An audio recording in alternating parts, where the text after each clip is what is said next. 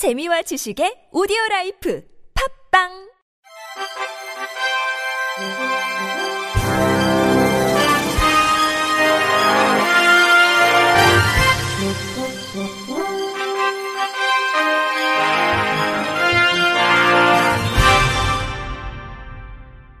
청취자 여러분 안녕하십니까?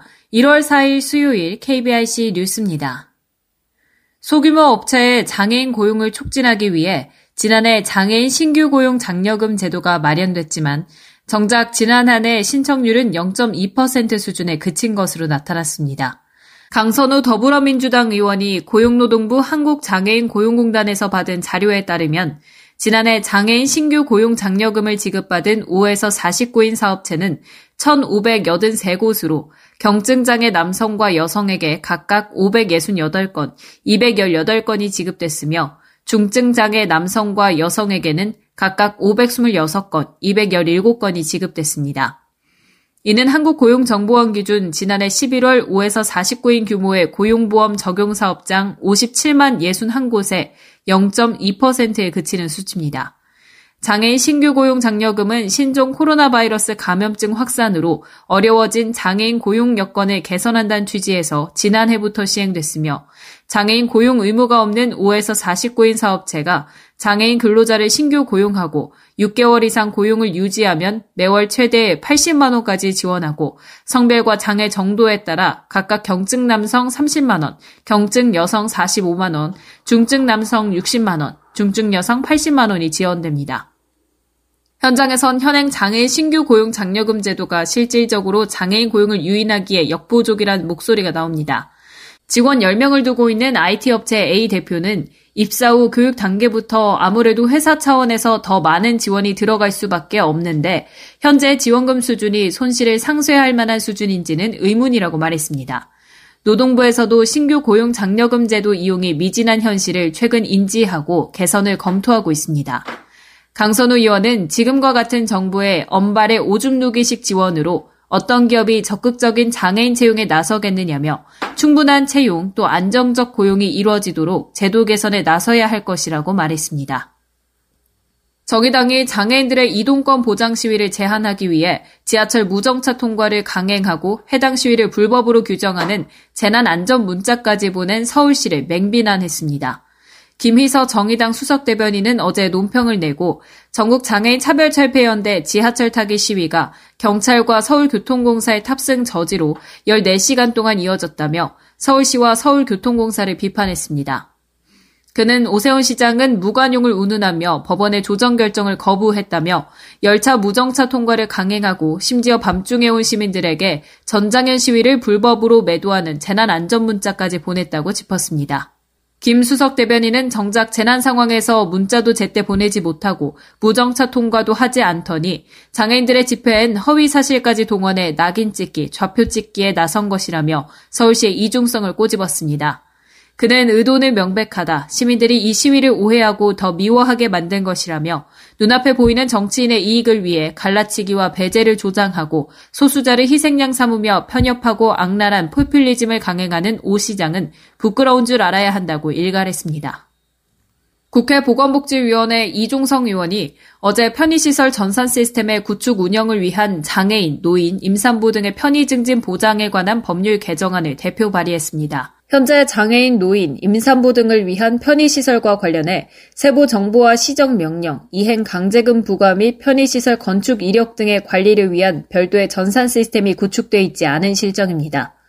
편의시설 관련 정보 제공을 위해 보건복지부가 편의시설 실태 조사 등을 통해 취업한 정보를 복지로 서비스에서 2015년부터 복지 지도를 통해 제공하고 있을 뿐입니다. 또 현행법에 따라 관리 공표되는 편의시설에 관한 정보는 건축물 정보와 연계돼 있지 않아 해당 편의시설이 설치된 건물을 이용하려는 장애인, 노인, 임산부 등이나 건축 관련 업무를 진행하는 시공자, 건축주 등에게 정보 제공이 이뤄지지 않고 있습니다.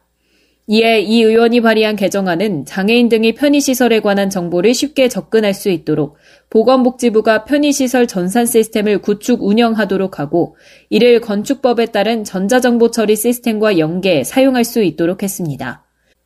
이 의원은 편의시설은 관련 법 및 세부 지침의 개정과 시행 연도, 건축행위의 종류 및 발생 연도, 면적, 용도 등 별도의 복잡한 기준에 따라 설치 대상 여부와 내용이 달라지기 때문에 관련 정보의 취합과 관리가 매우 중요하다면서 그동안 편의시설 관리 체계가 부재하고 정보 제공을 통한 편의시설 이용 지원도 모두 제도화되지 못한 상황으로 이에 대한 개선이 시급하다며 장애인 등 편의법 개정과 편의시설 전산 시스템 구축의 필요성을 강조했습니다.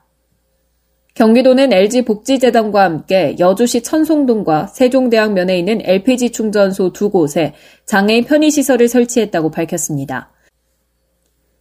앞서 도와 LG복지재단은 지난해 9월 15일 업무 협약을 맺고 LG복지재단이 연간 10억 원을 지원해 매년 LPG 충전소 20여 곳에 장애인 화장실, 경사로 등 편의시설을 설치하기로 했습니다. 이 중 여주시 천송동과 세종대학면에 각각 소재한 두 곳에서 지난해 12월 23일 편의시설이 완공됐습니다. 해당 충전소엔 장애인을 위한 경사로, 주출입구 자동문, 높낮이 조절이 가능한 세면대, 청각 장애인 및 이용자를 위한 센서식 음성 유도 안내기 등이 법적 기준보다 더 장애인들의 편의성을 고려해 시공됐습니다. 나머지 18곳은 올 봄부터 순차적으로 착공할 예정입니다. LPG 충전소는 장애인 등 편의법에 따른 법적 편의시설 의무 설치 대상이 아니지만 장애인들이 저렴한 LPG 차량을 많이 구매 이용하고 있기 때문에 도는 충전소 화장실이나 경사로 등 편의시설 설치가 필요하다고 판단해 LG복지재단과 이번 사업을 추진해 왔습니다.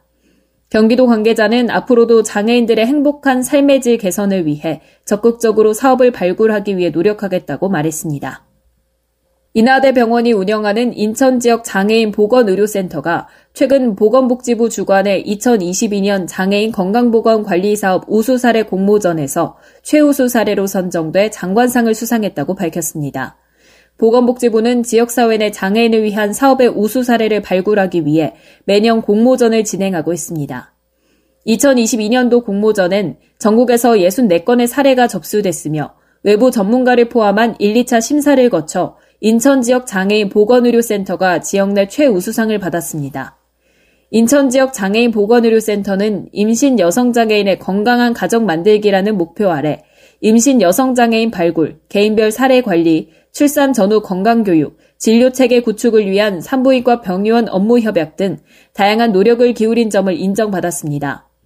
아울러 적절성, 효과성, 협력성, 노력, 개선 등 다섯 개의 심사 기준 영역에서 모두 상위권의 점수를 기록했습니다. 정한영 센터장은 센터 개소 3년차를 맞이해 큰 성과를 거둬 기쁘다며 인천 지역 내 임신 여성 장애인뿐만 아니라 더 많은 장애인들이 맞춤형 보건 의료 서비스를 통해 삶의 질이 높아지도록 노력하겠다고 말했습니다. 자신이 돌보는 중증 장애인을 폭행한 30대 활동 지원사가 징역형의 집행유예를 선고받았습니다. 대구지법 제4형사단독은 장애인 복지법 위반 특수협박 혐의로 재판에 넘겨진 34살 A씨에게 징역 10개월에 집행유예 2년 및 3년간 장애인 관련 기업 취업 제한을 명했다고 밝혔습니다. 경산의 한 장애인 사회복지관에서 장애인 활동지원사로 일하던 A씨는 2021년 7월부터 뇌병변 장애를 가진 중증장애인 29살 B씨의 집에서 식사, 개인 위생관리 등을 지원해 왔습니다.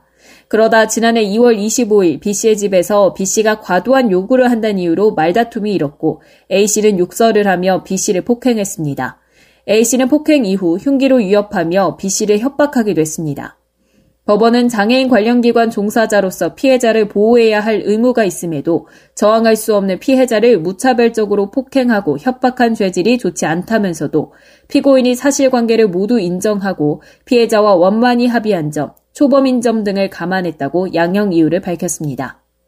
끝으로 날씨입니다. 내일 강원 산지와 경북 산지, 경북 동해안에 바람이 매우 강하게 불겠습니다. 산불 등 화재에 각별히 유의하셔야겠는데요. 내일도 대체로 맑은 날씨 예상됩니다. 아침에 서울 영하 5도, 대전 영하 4도로 아침까지 추위가 계속됩니다.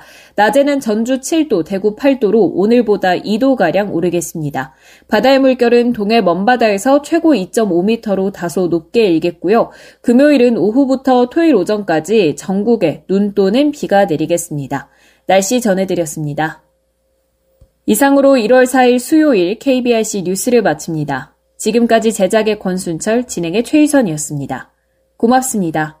KBIC